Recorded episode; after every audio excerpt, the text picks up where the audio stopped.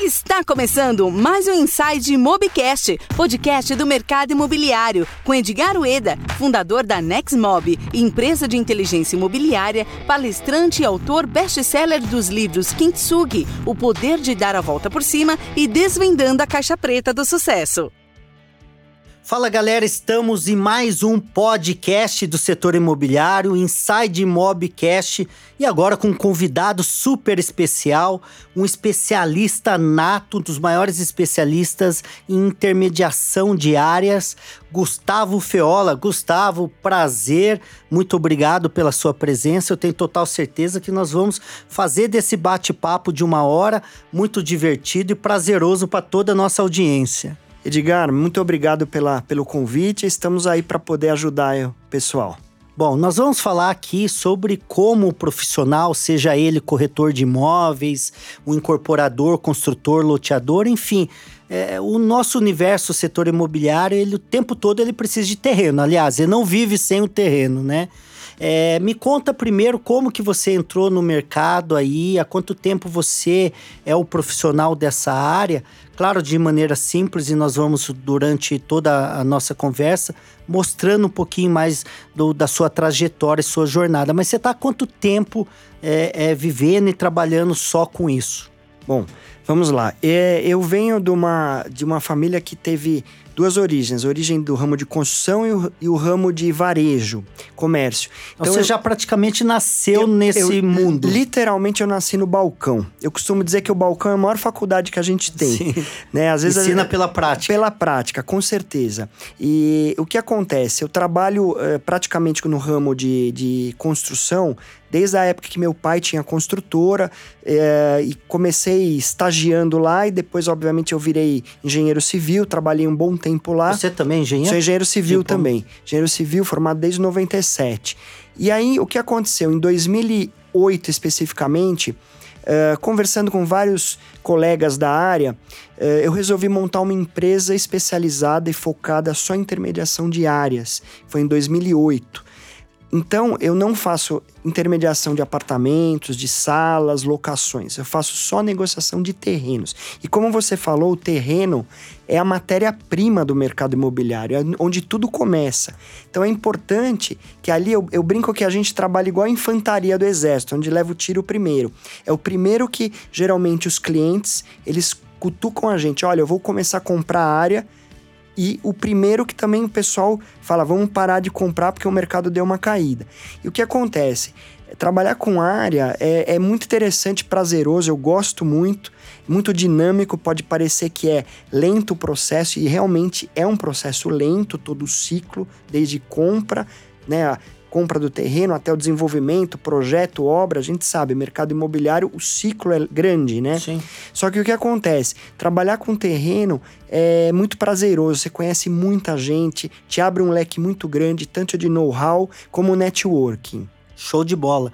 É, aproveitando esse gancho, o próprio Ricardo Amorim, que é um grande especialista em economia, ele fala que quando o mercado geral entra em crise, é o primeiro a entrar em crise é o setor imobiliário, né? E quando ele retoma né, a retomada do setor, ele é o último a ser retomado, né? Olha que, que é desafio é o, nosso, é o nosso mercado, né? Porque, enfim, comprar um imóvel não é que nem você entrar num, supermercado, pegar na prateleira e levar para casa. Né? Exatamente. Né? Tem, tem, uma tem muitas necess... variáveis. Variáveis, né? O volume, né? Enfim. É, e, e, principalmente quando você compra uma área para uma incorporação, principalmente cidades grandes como São Paulo, Rio de Janeiro, muitas vezes você não tem um terreno único de um proprietário, um terreno lindo, maravilhoso de 2.500 metros quadrados com com 50 metros de frente. Às vezes você não tem. Você a estruturação que... é diferente. Totalmente diferente. Você tem que o que a gente chama formatar a área. A gente pega várias casinhas e aí imagina, negociar com uma família já é complicado. Imagina às vezes com 10, 12,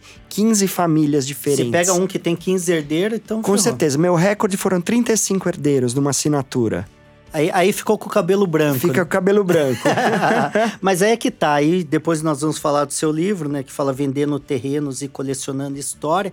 Eu acho que você é um, um, um acumulador de história, né? Boas histórias, porque ao longo de 12 anos aí de experiência do setor imobiliário, você deve ter acumulado boas histórias e histórias é, não tão boas assim, mas que faz parte de toda a jornada do empreendedor, do empresário. né? Exatamente. Né? Tudo é aprendizado e eu tenho muito a filosofia de onde tem movimento tem evolução. Então a gente está sempre evoluindo e aprendendo. Sim, sim, Isso é muito importante. Agora já vamos falar um pouquinho mais da, da técnica, da habilidade de negociar terreno, que é uma habilidade nobre.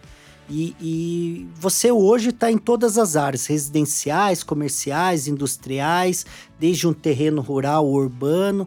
Você navega em todos os segmentos e categoria desse setor, né? Sim. Qual que é o primeiro ponto, é, Gustavo, para quem assim, o, quem está entrando nesse universo, quem ainda não tem isso é, de forma tão profissional? Qual que é o primeiro passo para prospecção diárias. O que, que ele precisa? Tem um checklist, tem um passo a passo, tem uma etapa. Como que você diria aí para quem está nos ouvindo?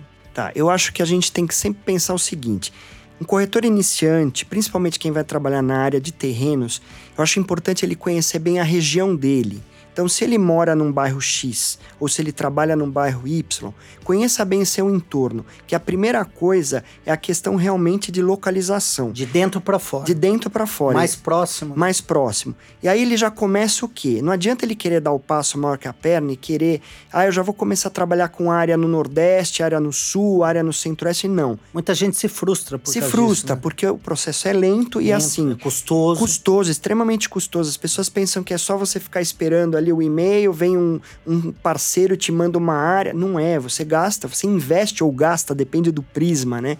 É, você, muitas vezes, você põe muito dinheiro na frente. Você gasta com viagens, com hotel, com combustível, quantas e quantas visitas que você vai para uma cidade, às vezes do interior ou em outro estado, para captar. Por exemplo, uma empresa pede uma área para um shopping na cidade tal. Aí você vai atrás dessa, dessa, obviamente, dessa prospecção e você está colocando dinheiro na frente. Então, às vezes, o corretor iniciante, ele não tem essa é, disponibilidade. Então, o que eu falo é o seguinte: começa trabalhando a região mais primária. Verifique a região primária. E, paralelo, tente fazer aproximações ou é, parcerias com outros corretores ou outras pessoas que possa começar a abrir mais o leque do que? De quem assina o cheque, dos incorporadores, dos investidores, dos construtores e por aí vai, grupos de varejo. Às vezes não é um construtor ou incorporador muito grande. Às vezes as pessoas têm ideia, já quero ir para uma empresa gigante para comprar que vai me vou vender um terreno gigante. Não, calma, vai passo a passo. Para a gente subir do primeira, primeiro andar para o segundo, vai degrau a degrau. Então, às vezes, pega um construtor mais é, localizado, que ele de repente constrói 10 sobrados, 20 sobrados, construtor de sobrado, faz amizade com alguém da região, vai pegando esse perfil e aí vai ampliando e aí vai crescendo naturalmente. Mas não só para o incorporador, as parcerias, como você citou, serve para prospecção de áreas, né? Então ele, ele precisa trabalhar com, com dois viés, né? O, o viés da fomentação do land bank, da construção do banco de áreas, né? Para que ele tenha a opção, né, de trabalhar. Aquela teoria do, do, do, Henry Ford que falava o seguinte: você pode escolher qualquer cor desde que seja preto. Seja preto. Isso tá, acabou, né? Sem dúvida. É, então, sem assim, dúvida. você tem que ter opções, né? É claro que às vezes você não tem porque não encontrou, mas se tiver, é, a probabilidade de você ser bem sucedido é muito maior. E aquilo que você falou, as parcerias com outros corretores para que tenha os investidores, os incorporadores, os adquirentes, né? Exato. Então essas duas pontas, a parceria, ela é fantástica. E, e entra, só para complementar, entra dentro da, da, da teoria do que dividir se soma mais, que é um erro da maioria. Ah, não, Exato. vou ganhar sozinho, vou fazer sozinho, e aí ele fecha uma área por ano se fechar. Não, e às vezes ele pode fechar cinco, seis áreas fazendo parceria, o volume ah. dele aumenta, o know-how dele aumenta, né, o conhecimento, N coisas. E eu costumo dizer, falando a questão de pontas, né? É, eu costumo falar o seguinte: fortaleça uma das pontas, ou a compradora ou a vendedora. Eu acho que isso é importante. Sim. A pessoa que navega nas duas, é possível? Claro que é. Sim. Quantas pessoas Mas trabalham seja bem? melhor em uma. Seja melhor em uma. E, e muitas vezes, principalmente em área ou grandes negócios, se você circular bem na ponta de quem compra, conhece muita gente quem compra, faça parceria com pessoas que são bons captadores, Sim. que ele conhece ali no bairro várias pessoas ou né, que tenham propriedades que podem dar negócios. E aí o que acontece? Dá uma sinergia Dá um boa. match perfeito. Perfeito. A sua especialização foi mais na, na ponta de compra? compra. Desde que eu praticamente comecei na área por, por eh, envolvimentos eh, né, familiares, etc., eu comecei eh, conversando com um, com outro, aí foi tudo por indicação. Um foi indicando o outro, outro, outro, e a gente foi consolidando, graças a Deus, aí uma base boa de clientes compradores. A gente Que tem bacana. clientes compradores tanto no, na, na área de residencial, comercial, industrial, né, varejo, shoppings, então a gente circula bem em todas as áreas. Show de bola. Falando nessa parte ainda de, de, de ponta, é, hoje como que tá a remuneração nesse sentido das intermediações? Porque nem sempre, Gustavo, é a venda efetiva, né? O cara comprou o terreno, o incorporador comprou, pagou, a comissão é clara, né? Até padronizada, pode fugir um pouco, mas muito acontece as incorporações que o, o próprio intermediador talvez não receba em espécie, recebe unidade, tem participação. Isso é muito comum dentro do nosso mercado. Hoje, primeiro, o que, que você está enxergando? Existe mais é, é, um volume maior por X ou Y, ou não tem isso? Ou e, e como que tá as remunerações em termos de percentuais? Tá, é assim. ahn, é muito difícil a gente colocar É, não uma tem regra. é uma regra, mas assim, um cheiro, Um né? cheiro. Cada caso é um caso. Eu já vi N situações. Já vi situações de negociações que eles propõem para o corretor 100% em dinheiro, propõem permuta, depende muito do volume do negócio também, Sim, sim. né? E, e assim, eu acho que depende muito do seguinte, de uma negociação efetiva. Na hora de que for se falar sobre comissão, acho que é bom deixar claro, conversar com o incorporador e ser transparente. Eu prefiro receber em dinheiro. Vamos ajustar aqui, ali, permuta. O que, que você prefere? Uma unidade, duas unidades? É questão de cada caso. Sobre É que nem sempre é uma, é, um- é uma necessidade minha de Exatamente. intermediador. E às vezes, Às você tem a regra é só essa, né? Sem dúvida. Às vezes você tem parceria, às vezes não dá o valor específico para um apartamento, você não vai dividir um apartamento para um, um corretor, para o outro. Então, às vezes é melhor receber em dinheiro, cada um sua parte, recebe direto, por exemplo, do incorporador. Sobre questão de percentual, é a mesma coisa, depende de cada caso. Tem casos que às vezes se pagam 4%, 5%, 6%, depende muito do valor do sobre o terreno. valor do terreno, não do VGV. VGV não, VGV é outra coisa, é uma outra história que muitas pessoas que trabalham com desenvolvimento imobiliário, aquela pessoa que ela põe dinheiro na frente, ela é, vê toda a parte jurídica, ela faz laudo ambiental, ela está tá antecipando o que o incorporador vai fazer. Muitas vezes ela leva o pacote pronto, o bolo pronto, né, um pré, vamos dizer assim, para o incorporador e aí ela negocia esse percentual do VGV com o incorporador. Eu, eu particularmente prefiro trabalhar a ponta da intermediação mesmo. Só intermediação Prefiro. pura, tá? Prefiro. Mas aí você não entra na participação de, de- do VGV? Não. Porque isso é muito comum, né? Isso em é muito algumas comum. regiões. né? Em algumas regiões é comum, mas assim, eu acho que cada caso é um caso. É muito difícil a gente colocar uma regra, tá? Mas, Mas cada hoje caso... já tive, sim. tá? Eu já tive situações de entrar no percentual do VGV. Mas aqui, pelo menos em São Paulo capital, é mais comum você receber da negociação do terreno. Tá. E aí você recebe no ato da assinatura? Então, essa é uma outra uma outra Eu tô pergunta. perguntando Sim, porque como você é especialista e é daqui de São Paulo, sim. por exemplo, a, a minha empresa hoje ela está em 28 cidades Sei. no sul de Minas. Sei. É, em Minas Gerais é muito comum entrar na participação do, do VGV. Sei. Só que recebe lá no Sim. final, lá Sim. quando tudo realizar. Sim. É assim, eu acho que esse é um ponto de bastante discussão, tá?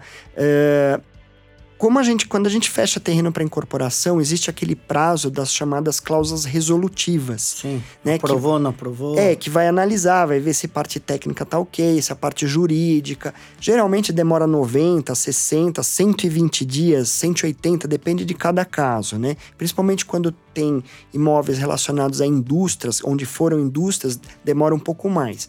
Então, quando se supera a cláusula resolutiva, qual que é a minha dica para os corretores? Negocie com as incorporadoras ou com os vendedores, receber a partir dali, mesmo que seja uma parte parcelado ali sim, ou uma parte. Por quê? O que, que é considerado realmente fechado? É escritura. Tá? É, a maioria dos incorporadores ele paga a comissão quando é escriturado o imóvel. Então, às vezes ele vai escriturar depois de aprovado, que passa exatamente. no SPE, um, né? Então, às vezes demora um ano, um ano e meio. Eu já exatamente. tive situações de esperar dois um anos. ano e meio, dois anos. Já tive situações de esperar dois anos para você receber a comissão Sim. integral na escritura. O que ele tem que entender é que também, por isso que tem que ter Sim, volume. Exato. É uma poupança, tá lá, Exatamente. em algum momento vai cair na conta. Exatamente. Vai fazendo e aí Exatamente. uma hora vai vai caindo. Né? Exatamente. Né? A história de no começo do ano tá negociando 3, 4, 5, 10 terrenos, meio do ano vai dois vão efetivamente fechar, no final do ano vai chegar um período é um que você todo mês está caindo dinheiro. É, exatamente, né? assim mesmo. Mas o que o corretor principalmente tem que entender que trabalha na área de terreno é que não existe comissão extremamente adiantada. Não é porque ah, deu um sinal ali já paga a comissão. Não, não existe isso. É, porque, inclusive, o corretor ele Aliás, tem... até existiu muito Não, existiu tempo, muito, existiu tempo muito. atrás, né? É, porque a gente tem a responsabilidade também profissional. Você imagina se ali aparece um pepino grave de um documento, alguma coisa, você recebeu e foi a comissão. você que indicou, Foi você né? que, que fez toda a intermediação. E aí vem uma parte inteligente, que isso define sucesso ou fracasso do profissional, que é essa empatia, né? Esse profissionalismo de falar o seguinte, não é só eu, eu estou aqui criando um negócio que tem várias partes envolvidas, que se deu certo todo mundo ganha, se não deu todo mundo perdeu. Eu não posso pensar que se deu errado é, todo mundo perde menos eu. Exato. É porque a cabeça, infelizmente, de alguns, né, a gente até toma Sim até pela claro. sugestão sua, tomar cuidado de como a gente fala isso, expõe, a cabeça de alguns né, é, profissionais que não são tão profissionais assim, é de falar, fiz a minha parte, foda-se, foda-se tudo. Não. Esse cara tá fadado ao fracasso. Com certeza, né? ele não ele vai... não é, vai ser constante. Não, não vai ser. Ele, vai, ele pode ganhar uma ou duas comissões ótimas né, na, na, área de terrenos, mas ele, com certeza, os incorporadores, eles observam isso, os, sim, os sim. construtores, e eles querem gente que dê a mão para eles. Sim, que seja parceiro. Eu, eu costumo dizer, Ueda, que é o seguinte, que nosso pós-venda, quem trabalha com área, muitas vezes pergunta, qual que é, qual que é teu pós-venda? Como é que você faz lá o teu pós-venda? É o quê? Eu vou com o incorporador, muitas vezes até o início da obra dele, ou às vezes até na entrega. Quantas festas de entrega de obra não, não significa que eu recebo no final da obra, não é isso. Tô falando, eu dou carinho, eu tô ali junto com ele vendo se o empreendimento também foi um sucesso, que faz parte, é legal a gente, é prazeroso a gente ver esse sucesso, que você começou ali desde a negociação do terreno, tudo bem, tua bola passou ali quando ele escriturou, só que é legal a gente estar tá junto ali na, na, visita nem que seja no mais lançamento, uma vez, duas, no exatamente. lançamento, sabe? Ele é, ver você, é, você ficar feliz, é, orgulhoso, é, você tá vendo várias famílias exatamente. ali felizes, principalmente quando a gente negocia Minha Casa Minha Vida, que a gente vê o pessoal comprando, ficando feliz, recebendo a obra. E mostra que você não está envolvido só pelo só dinheiro. Grana, só grana. Aliás, comissão é consequência. Eu sempre falo isso. Comissão a gente precisa, obviamente, ter as noções, deixar a regra clara, mas não adianta a gente ficar pensando só quanto eu vou ganhar, quanto eu vou ganhar. Não. O seu histórico é teu maior Sim. Teu maior bolso. Sim. Você vai fazendo negócio, negócio, negócio, daqui a pouco, quando você menos espera, as coisas vão acontecendo e o dinheiro é consequência. Sim, show de bola, Gustavo. Um dos objetivos desse podcast, né, o Inside Movecast, ele é profissionalizar essa indústria, nesse setor, porque isso até para alguns poucos e alguns muitos que já atuam de forma profissional, faz com que o mercado crie uma outra diretriz, uma outra parametrização, né? Às vezes os bons pagam pelos ruins, né? Porque o mercado fica um pouco com medo, fica um pouco já, como que fala, é, treinado para avaliar né, de, determinadas situações. Então, é, o que, que, seria interessante pela sua expertise, é, o fomentador, seja ele, se ele está muito tempo ou não, ele fazer na primeira etapa? Como que ele deve chegar com o terreno, com o incorporador? Porque eu, eu falo só para te dar um exemplo. Às vezes eu recebo terreno. O cara manda a demarcação. Ele manda se o KMZ lá para mim. Aí eu falo, é parceria, venda? É, qual que é o tamanho desse trem? Porque às vezes ele nem marca. Sim. Eu falo o seguinte, é, tem pendência jurídica? Ele não manda nada. Nada. Ele manda isso. Aí eu pergunto, é parceria? Eu, eu faço cinco perguntas, ele me manda duas. Uhum. Então falta muito, muito atenção, né? Em um olhar. É, não sei se era você, um dos meus entrevistados, falou que tem gente que ele recebe o e-mail e não lê o e-mail. Não né? lê. Ele bate o olho no título e ele Exato. já responde. Aí ele, é. ele deixa de ler as entrelinhas, Exato. né? Então, se por toda essa caminhada de 12 anos, essa expertise que você tem, qual que é o melhor jeito, depois dele ter fomentado, depois nós vamos para outro lado, para ele chegar num construtor incorporador? Eu acho o seguinte. Ou primeiro... loteador, enfim. Não, sim, claro, claro. Um cliente desse, desse nível. Eu acho que cada vez mais as pessoas precisam virar a chavinha e pensar assim: o mundo mudou, a gente precisa ser o mais profissional possível. Em todas as áreas? Todas as áreas, todas as áreas. Não significa que você não vai é, conversar alguma coisa é, com um incorporador sobre futebol, sobre. Sim. Muita gente confunde, não tem nada a ver. Ah. Você que vai pegando relacionamento com o incorporador, com o investidor, loteador, claro que você vai entrando na sintonia dele. Vai ficando mais leve. Vai ficando né? mais leve, mais amigo até, mas eles gostam de, de, de da régua ser alta. Sim. Então, ser nível... pragmático, direto, objetivo. Objetivo, então eles não gostam de WhatsApp longo, não gostam de e-mails cheio de de coisas. Firula, eles gostam, né? Firula, eles gostam de coisas objetivas. Então, o, o corretor, ele deve o quê? Primeira coisa, e visitar o terreno. Sim. Muita gente nem visita o terreno. Não visita, não nem visita. visita. Aí você faz fa... meia dúzia de perguntas e fala, não sei. Não né? sabe, não tem noção nenhuma. Então, a primeira coisa, o Google é importante pra gente visitar, como a gente mora, por exemplo, numa cidade como São Paulo, não dá pra você visitar 10 terrenos no mesmo dia. Sim. Só que, por exemplo, todo fim de semana eu vou visitar terreno. Sábado de manhã ou domingo de manhã eu tô visitando terreno. E, e, isso é importante, a gente, o que eu falo, pôr o pé no barro. Sim. Precisa colocar, Sim. precisa ver, andar ao entorno, saber se tem feira, se tem vila, se alaga, se não alaga e por aí vai. Aí o que acontece? Quando a gente vai conhecendo o terreno fisicamente, você já vai dominando mais. Porque Sim. aí ele te pergunta, tá perto do shopping, tá já perto... tem na ponta da com língua. Com certeza, com certeza. Ah, a rua ali é o começo da rua, a rua é estreita. Se o cara começa a titubear aí, já começa a perder o é, negócio. É. E vender um terreno, negociar um terreno, não é simplesmente peço 10, o outro quer 8. Não, não é isso. É, não é a barganha. Começa desde um e-mail correto você negociar bem um terreno, desde o e-mail. Eu tenho um amigo que, Sim. perdão, é um Imagina. dos maiores especialistas em vendas, chama Alberto Júnior. Ele tem uma empresa de vendas de seguro de vida. Ele fala que eh, se você for um bom construtor numa negociação, construir bem a narrativa da, você não precisa ter um bom fechamento, porque Exato. se fecha automaticamente. É. Tem gente que precisa ser bom habilidade em fechamento porque ele não construiu de é. forma correta, é. né? É o princípio até da mediação e conciliação, que eu sou mediador também, é assim, você construir junto a solução. Sim. Isso é muito legal, a gente pensar em construir junto. Sim. E aí o que acontece? O, o corretor, quando ele visita o terreno, o que ele faz? Ele já começa fisicamente, é, Fazer né? um bom diagnóstico. Um, um, bom diagnóstico. E aí é um médico, literalmente é um médico. Sim. Ele tem que pedir os exames, sim, ele sim, vê. E aí ele monta um e-mail, pode ser um e-mail simples, não tem problema. Muitas vezes nem precisa. Às vezes tá. o incorporador, o investidor não gosta de ficar recebendo um monte de book tá, tá, pesado. Tá. Tô dizendo simplific... Tá. para simplificar Ou mesmo. pela primeira fase, né? Primeira fase, talvez. Aí ele monta um e-mail com a característica do terreno, o tamanho do terreno, mesmo que ainda não seja a área real, porque você não mediu, mas você tem ali a área de matrícula ou área de PTU, que seja. Manda e coloca o valor e as condições. Muitas vezes acontece de um dono de terreno falar assim: olha, eu tô aberto a escutar proposta.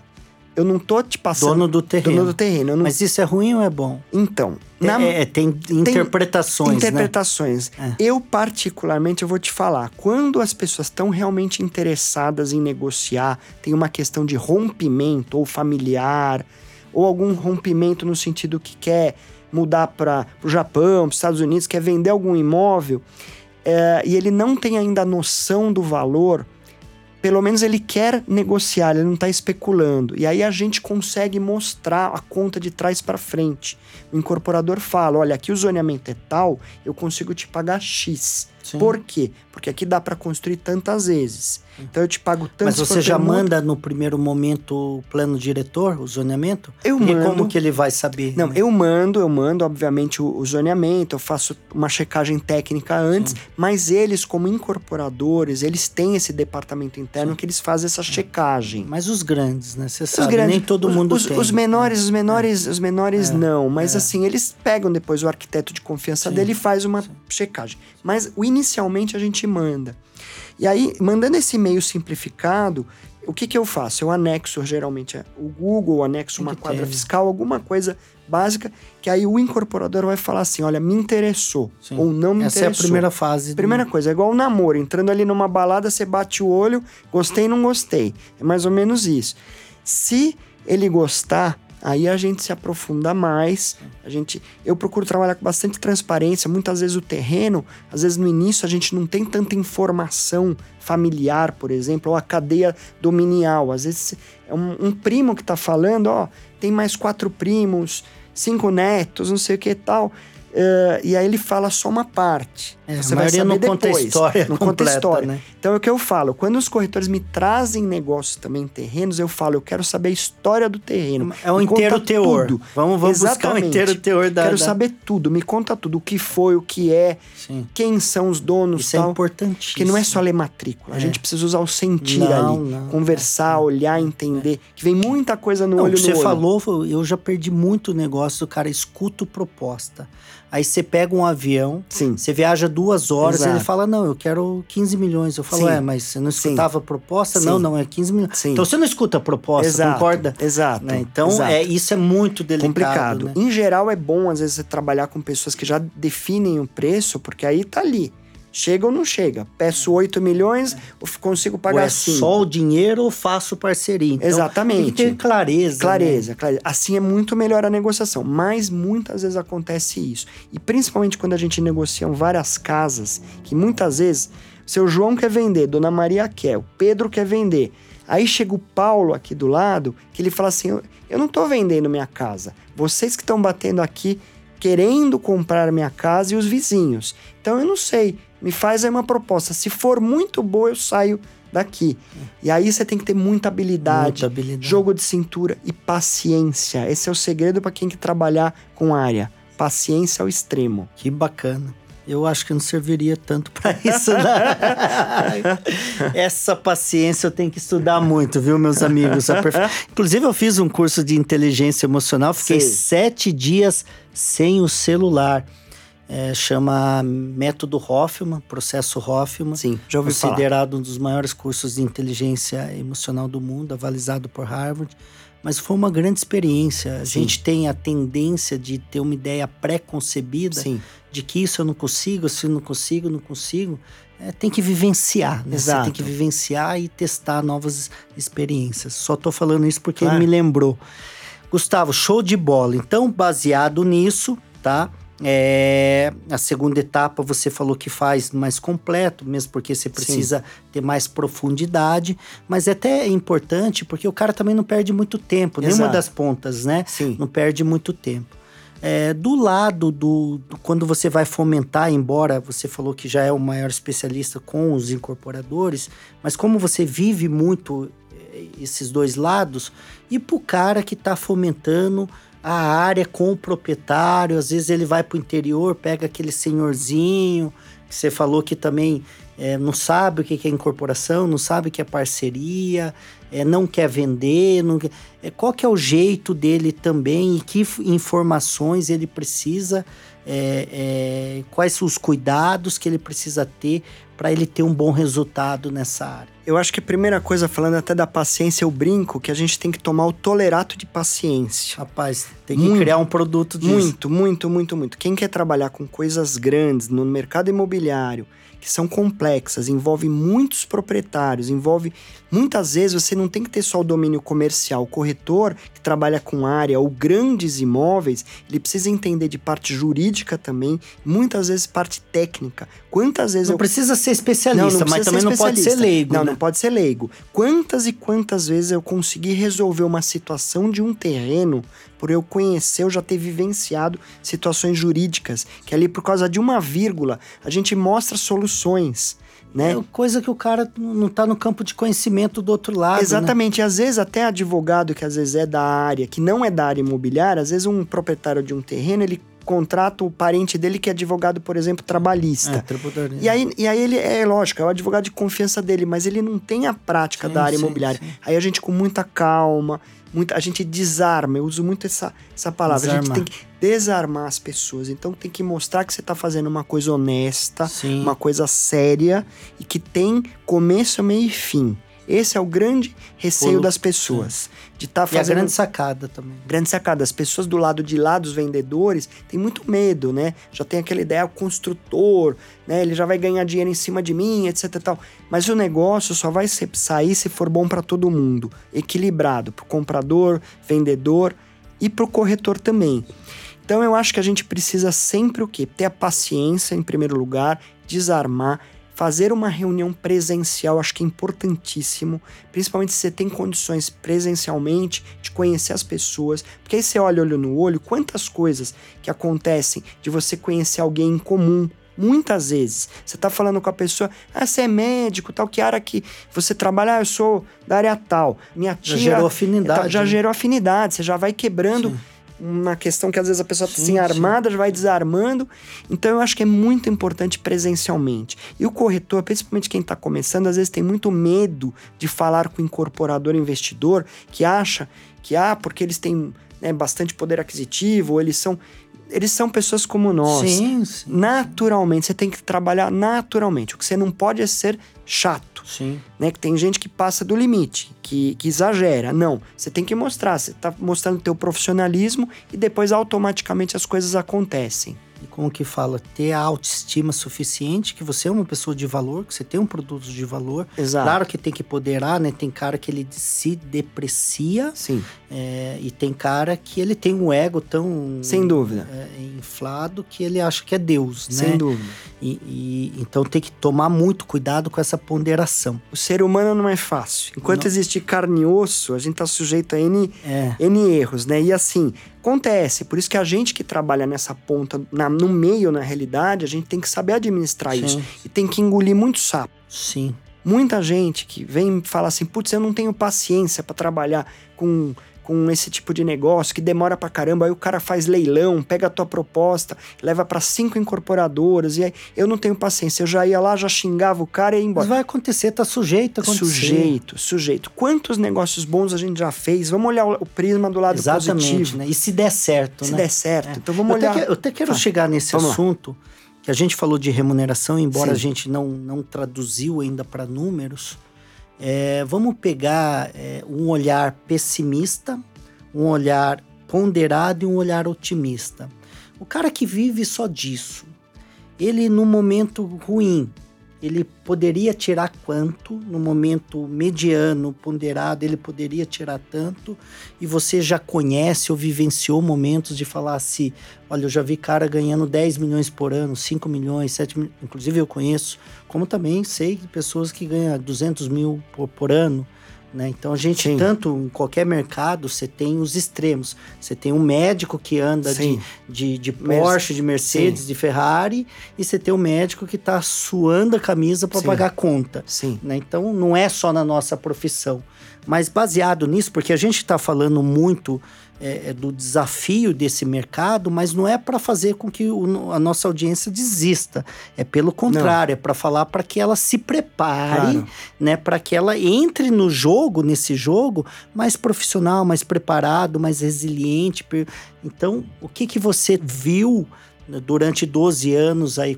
quais são as suas experiências? É, eu já vi de tudo. Eu já vi corretores que ganharam equivalente a aproximadamente, falando em números, 200 mil no ano trabalhando com área, 100 mil reais no ano, como se fosse mais ou menos aí 8, 10 mil por mês aí mais ou menos. Que para ele tá bom, Para ele tá bom, né? para ele tá bom, ele vendeu é, um terreno, fez dois, um só fez, terreno. fez dois terrenos no ano, por exemplo. Eu conheço uma pessoa que fez dois terrenos no ano, fez esse esse valor para ele estava bom.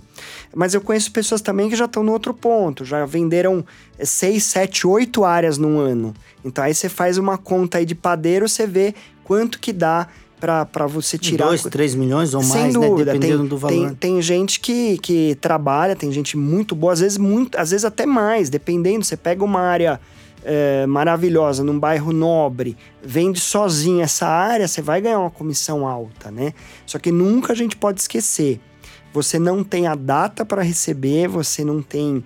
É, você só recebe efetivamente quando está escriturado o negócio. Então a gente Sim. tem que ter esse preparo. A pessoa tem que saber, se está começando na área de terreno, é bom ela ela tá ali é, sempre, né, com o, um pé um pouco aqui, um pé um pouco ali na, em áreas, né? Não, eu, é, a dica é vai fazendo, né? Eu acho Vai que fazendo. tudo na vida vai fazendo. Eu, eu comecei no setor imobiliário em 2011 com uma pequena imobiliária, 30 metros quadrados.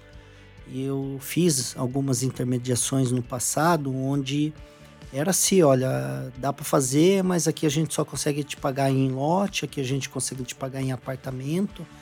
E na época foi muito desafiador, porque eu precisava ganhar dinheiro, precisava monetizar sim. ali a liquidez, eu precisava ter liquidez, mas foi o único jeito. E aí aprendi já há muito tempo, né? Melhor um passarinho na mão do que dois voando. É melhor um pouco amanhã do que nada agora, Exato. né? E aí chegou um momento que eu acordei e falou: Ó, tá aqui a chave do seu apartamento. Então um dia vai chegar, né? Só se der muito errado, né? Chega. Claro que tem essa probabilidade. Você vai falando, eu vou notando aqui algumas coisas só pra. E dá certo, viu? Se a pessoa tiver foco, tiver trabalhando honestamente, né? Ela não precisa é, inventar a roda. É claro que é Sim. importante, a gente, às vezes a gente tem algumas ideias, etc e tal. Pode criar um novo jeito. um novo né? Mas jeito, já etc. um modelo Mas de tem, sucesso. tem. Eu costumo até falar para as pessoas: olha, se quem quiser seguir o meu, o jeito que eu faço, tá convidado. É, tem pessoas que fazem de outra forma e também tem sucesso. Mas assim, o jeito que eu faço é um arroz feijão que eu acho que funciona bem. E claro que às vezes a gente coloca ali um estrogonofe, a gente coloca um, um camarão, Nem que etc. seja um ovo frito. Tem, é, tem que ter, tem que ter. Mas assim, os corretores que querem trabalhar na área tem que vir confiante, trabalhar, tem que vir com bastante humildade e dê a mão para alguém que de repente já fechou uma, duas, três áreas, que aí vai vai agregando, impulsionar, impulsionando, vai, né? Cada um tem uma claro. expertise, esse acumulado. Eu, eu, por exemplo, eu estou aqui trazendo outros especialistas e todos que entraram aqui, eu já tinha um conhecimento não aprofundado, claro que não é minha expertise, né? É, mas por estar no mercado imobiliário, eu tenho que ter uma visão 360, claro, né? Sempre. É, e o fato de trazer especialistas é essa teoria. Alguém sabe mais do que você. Ayrton Senna sempre falou em uma das entrevistas que ele, ele falava o seguinte: a todo momento eu encontro alguém que é superior a mim em alguma coisa. Sim. E com ela eu aprendo. Então, ou seja, você vai aprender com uma faxineira, um, um, um, ba- um barista, co- qualquer área você vai ter algo a aprender. Então é muito importante a gente estar com o ouvido treinado, o olhar treinado, para perceber que, pô, esse cara caminhou mais, esse cara ele, ele gerou mais resultado, esse cara tá mais tempo no mercado, então. Pô, vamos facilitar essa minha caminhada, né? Seu, a parceria. E aquele paradigma que 100%, 100% de pouco é pouco, 100% de nada é nada. né? Exatamente. E tem um detalhe também, eu acho importante. Faz sentido Total, total, total. É, é importante também a gente sempre lembrar da história da escutativa. A gente está escutando muito. É interessante isso. Eu, eu converso com clientes. Escutativa é a primeira vez que eu ouço, hein? Muito bom. É, escutativa, é uma técnica. Ah, escutativa. Escuta, escuta, escutativa. Sim, porque tem a seletiva, tem a marginal e ativa. É, escutativa, você tá literalmente antenado, escutando mais do que falar. Muitas vezes em negociação é importante você escutar. Aliás, eu prefiro mais escutar do que falar. Só que muitas vezes nossa profissão faz a gente falar. A gente tem. Fisiologicamente você tem Claro. dois ouvidos e uma boca. Não tenha né? dúvida. E aí a gente tem que explicar, tem que falar. Muitas vezes a gente fala mesmo bastante. Só que quando você pega situações que você. A pessoa, às vezes, ela não tá relatando ali o problema que ela tem, muitas vezes não é o valor só. Ela tem um problema emocional, ela é apegada àquele imóvel, ela não quer sair. Então, vai desarmando ela, e vai por sendo isso que é importante escutar a história. Muito. Pô, muito. minha avó nasceu aqui, minha mãe nasceu aqui, minha mãe, quando morreu, falou para não Muito. vender isso aqui. Exato. É uma história que, se você não tiver habilidade e atenção, Exato. você vai começar a a fracassar na negociação. Exato. Então eu falo para os corretores, as pessoas trabalhem a escutativa. Né? Pega ali a sintonia, trabalha a escutativa. E quantas vezes a gente às vezes está explicando, eu gosto muito de, de, de orientar, explicar, etc. E às vezes a gente está explicando para algum corretor iniciante, fazendo do A a Z. Aí o camarada começa nem te escutar, ele começa já a falar, falar, falar, falar. Eu falo, calma, escuta. Né? De repente eu posso te ensinar alguma coisa hoje. Sim. E aí amanhã você me ensina outra coisa. A gente vai trocando essa experiência. Mas treinar escutativa é muito importante para quem quer trabalhar com grandes negócios. Show de bola e aproveitando essa dica de ouro do Gustavo, Gustavo Feola. Se você está ouvindo esse podcast dirigindo ou na academia, em qualquer lugar, é, eu sugiro que você ouça novamente, compartilhe para seus amigos e familiares que é do setor, porque eu tenho total certeza que é um aprendizado fora da curva. Gustavo, você estava falando um pouquinho da questão da meta, tem gente que ganha 200 mil reais por ano, como tem gente que faz 2, 3, 5 milhões por ano, mais ou menos, não importa, mas está muito ligado à, à, mentalidade dele. Eu vou falar, uma vez eu fiz um, um, um curso, né, uma palestra, uma imersão com com Jordan Belfort, é, que é daquele filme O Lobo da Wall Street, que foi interpretado pelo Leonardo, Leonardo DiCaprio. DiCaprio. Filmaço, né? Sim. Quem é da área de vendas tem que, que, que, assistir. Claro que interpretar, porque tem coisa errada lá, mas enfim, o filme, é, a história é bacana. E ele falava, ele contou uma história muito interessante, que tinha dois garotos, que ele, os dois vendia picolé na praia, e um deles ele pegou, ele ia na distribuidora, enchia a caixa de isopor de picolé, saía vender. Quando ele terminava o último sorvete, ele chegava, devolvia a caixa de isopor e ia embora. O outro garotinho, ele fazia o mesmo, enchia a caixa de isopor, saía para a praia vender. Quando terminava o último picolé, ele voltava para a distribuidora, mas não para entregar a caixa de isopor. Ele enchia mais uma vez e voltava para a praia. Então, se a sua régua, se a sua meta é uma, é uma régua pequena, você vai ganhar pouco dinheiro.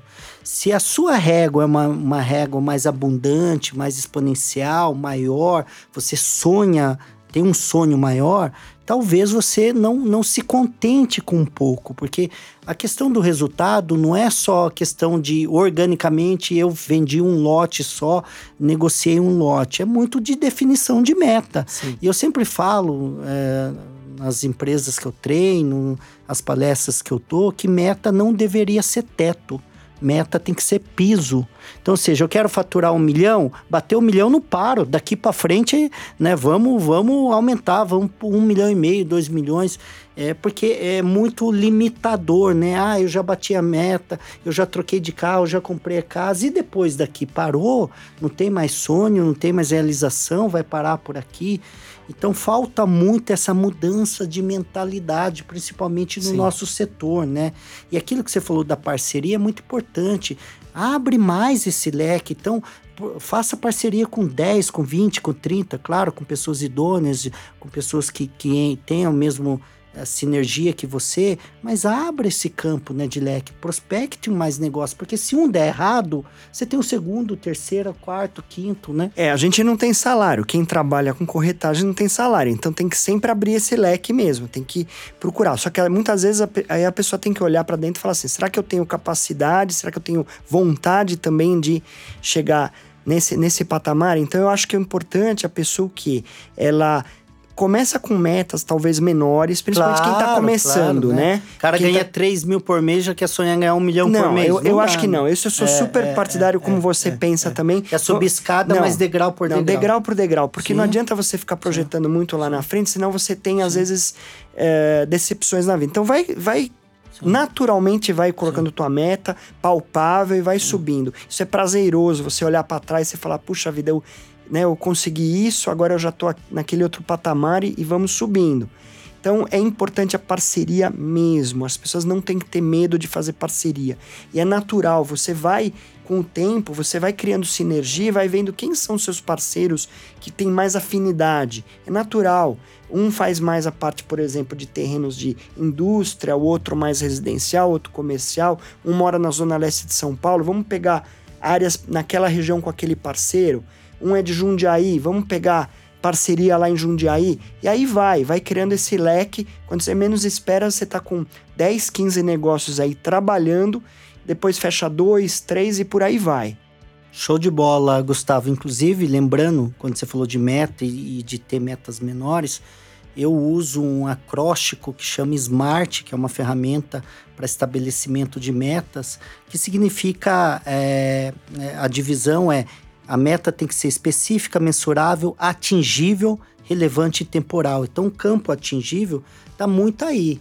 Então, eu, eu posso sim sonhar em ganhar um milhão, mas o estágio que eu estou hoje, ganhando 3 mil, 5 mil, não importa o valor, eu tenho que sair de 3 para 5, de 5 para 10, de 10 para 15, gradativamente, né? E eu, inclusive, entrevistei no meu canal, no YouTube, um dos grandes players de comportamento humano que chama Luiz Fernando Garcia. Ele é autor daquele livro best-seller Pessoas de Resultado. E ele fala a grande frustração das pessoas é exatamente isso: estabelecer uma meta equivocada. Quando ele está muito longe e não está conseguindo atingir, ele se frustra e desiste daquela meta. Então, como sugestão, ele fala o seguinte: fatie essa meta, Comece a enxergar só o pedaço dessa meta e vá até ele. Então, você quer ganhar um milhão, beleza. Então, você tem 900, 800, 700, fatiou. Qual que é a minha próxima etapa? Atingir 100 mil. Então, só vou olhar para cá. Eu só vou olhar para esse pedaço do negócio. E quando eu realizar, eu automaticamente me motivo mais. Eu falo, opa, consegui. É possível, então vou lá.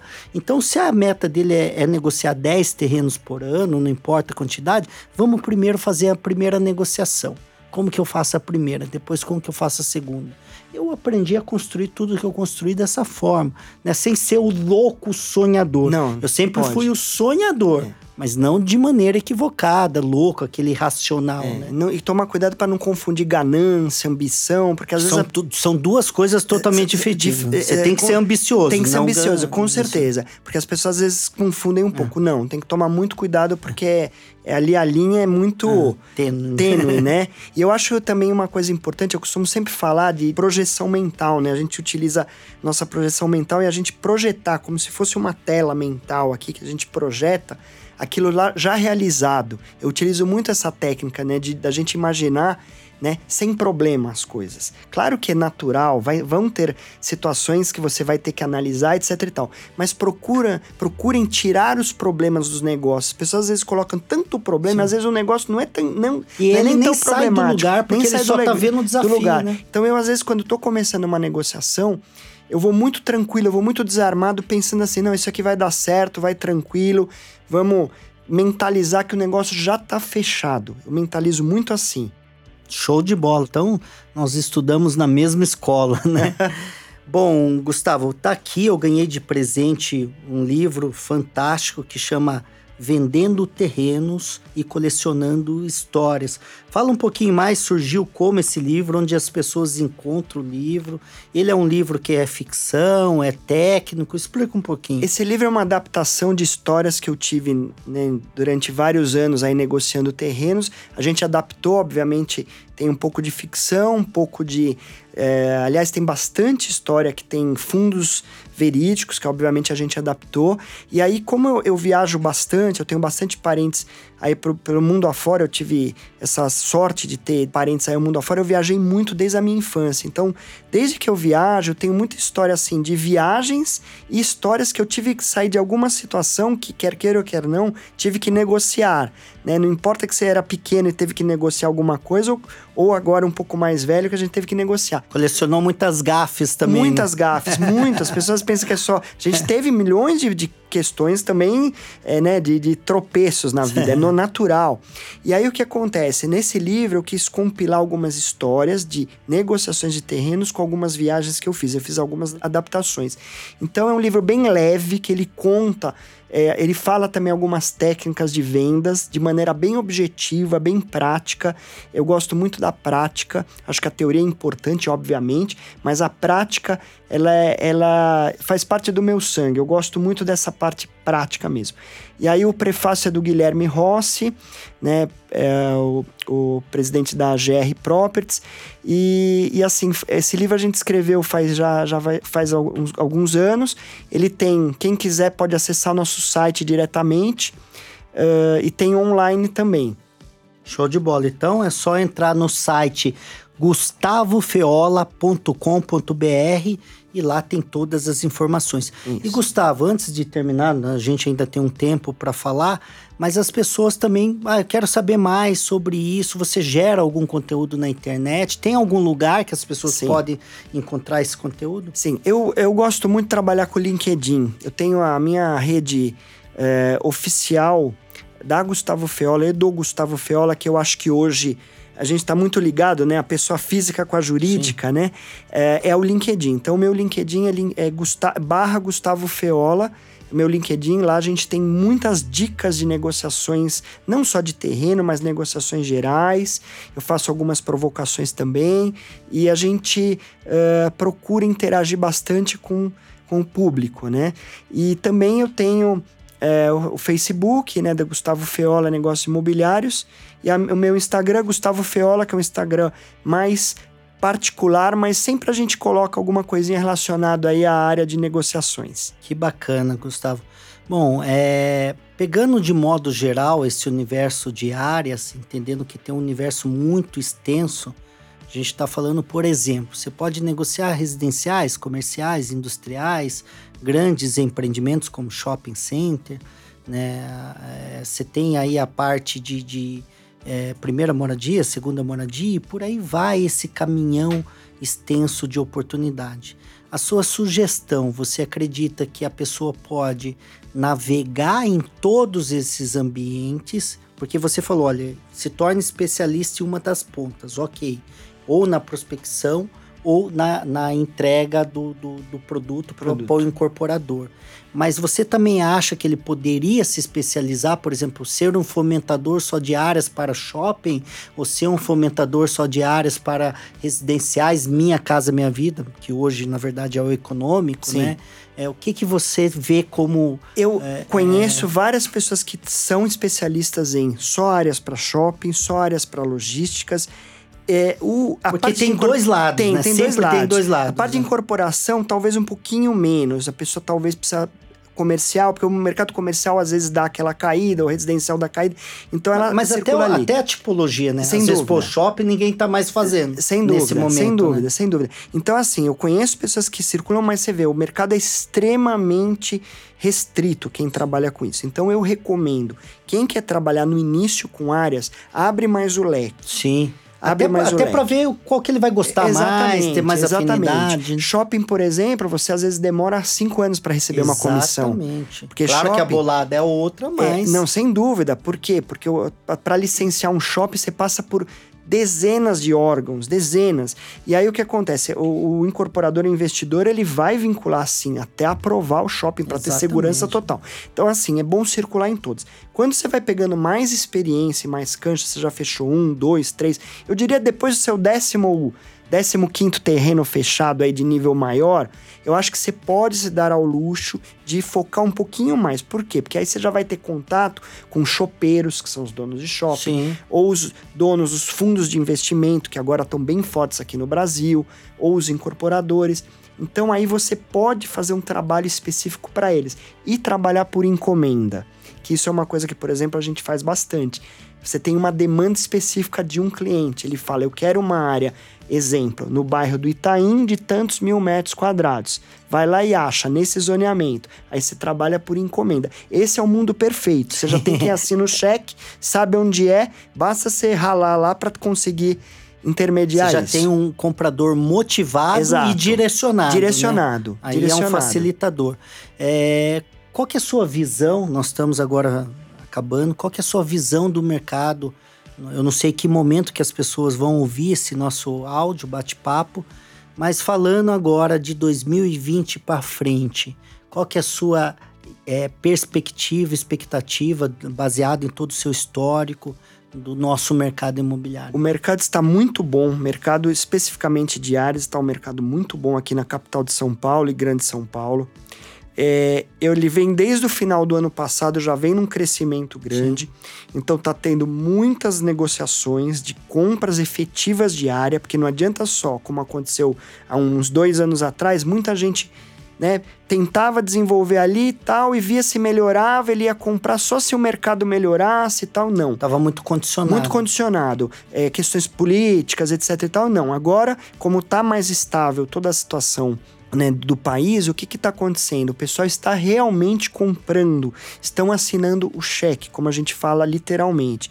Então eu acho que é um momento muito bom, eu acho que nós vamos ter aí pelo menos uns dois a três anos aí de bastante é, movimento de compra de terrenos, né? Como eu vou, voltei a falar né, no começo, volto a falar do começo, o mercado é lento, né? O mercado é, ele é lento, então a parte de compra de terrenos ela começa agora para desenvolver daqui a um tempo. Então eu acho que mais uns dois, três anos nós vamos ter bons negócios nessa área. Show de bola, Gustavo. Lembrando, galera, se você está gostando desse conteúdo, se você quer é, é, aprofund, aprofundar em algum conteúdo específico, deixa aqui o seu recado, deixa aqui o seu depoimento, seu feedback, que nós vamos buscar esse tema e aprofundar e trazer para o próximo episódio.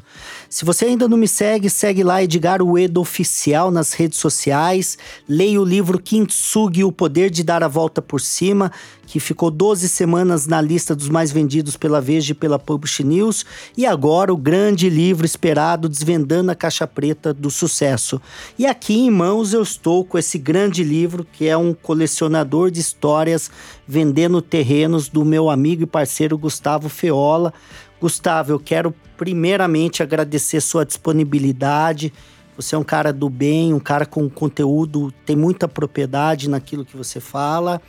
E agradeço, espero te ver aí em novas oportunidades. A gente tem muito conteúdo para falar que daria horas e horas aqui. Com certeza. Eu que agradeço o convite. Foi uma. Esse bate-papo passou voando, né? Porque a gente né, tem essa sintonia de muitos, muitos assuntos aí que convergem, né? E Eda, obrigado mais uma vez, agradeço a todos aí pelo convite. Show de bola, segue Gustavo Feola nas redes sociais e acesse gustavofeola.com.br e olha aqui, Acompanhe o próximo episódio Inside Mobcast, o podcast do setor imobiliário. Até a próxima, meu muito obrigado a todos.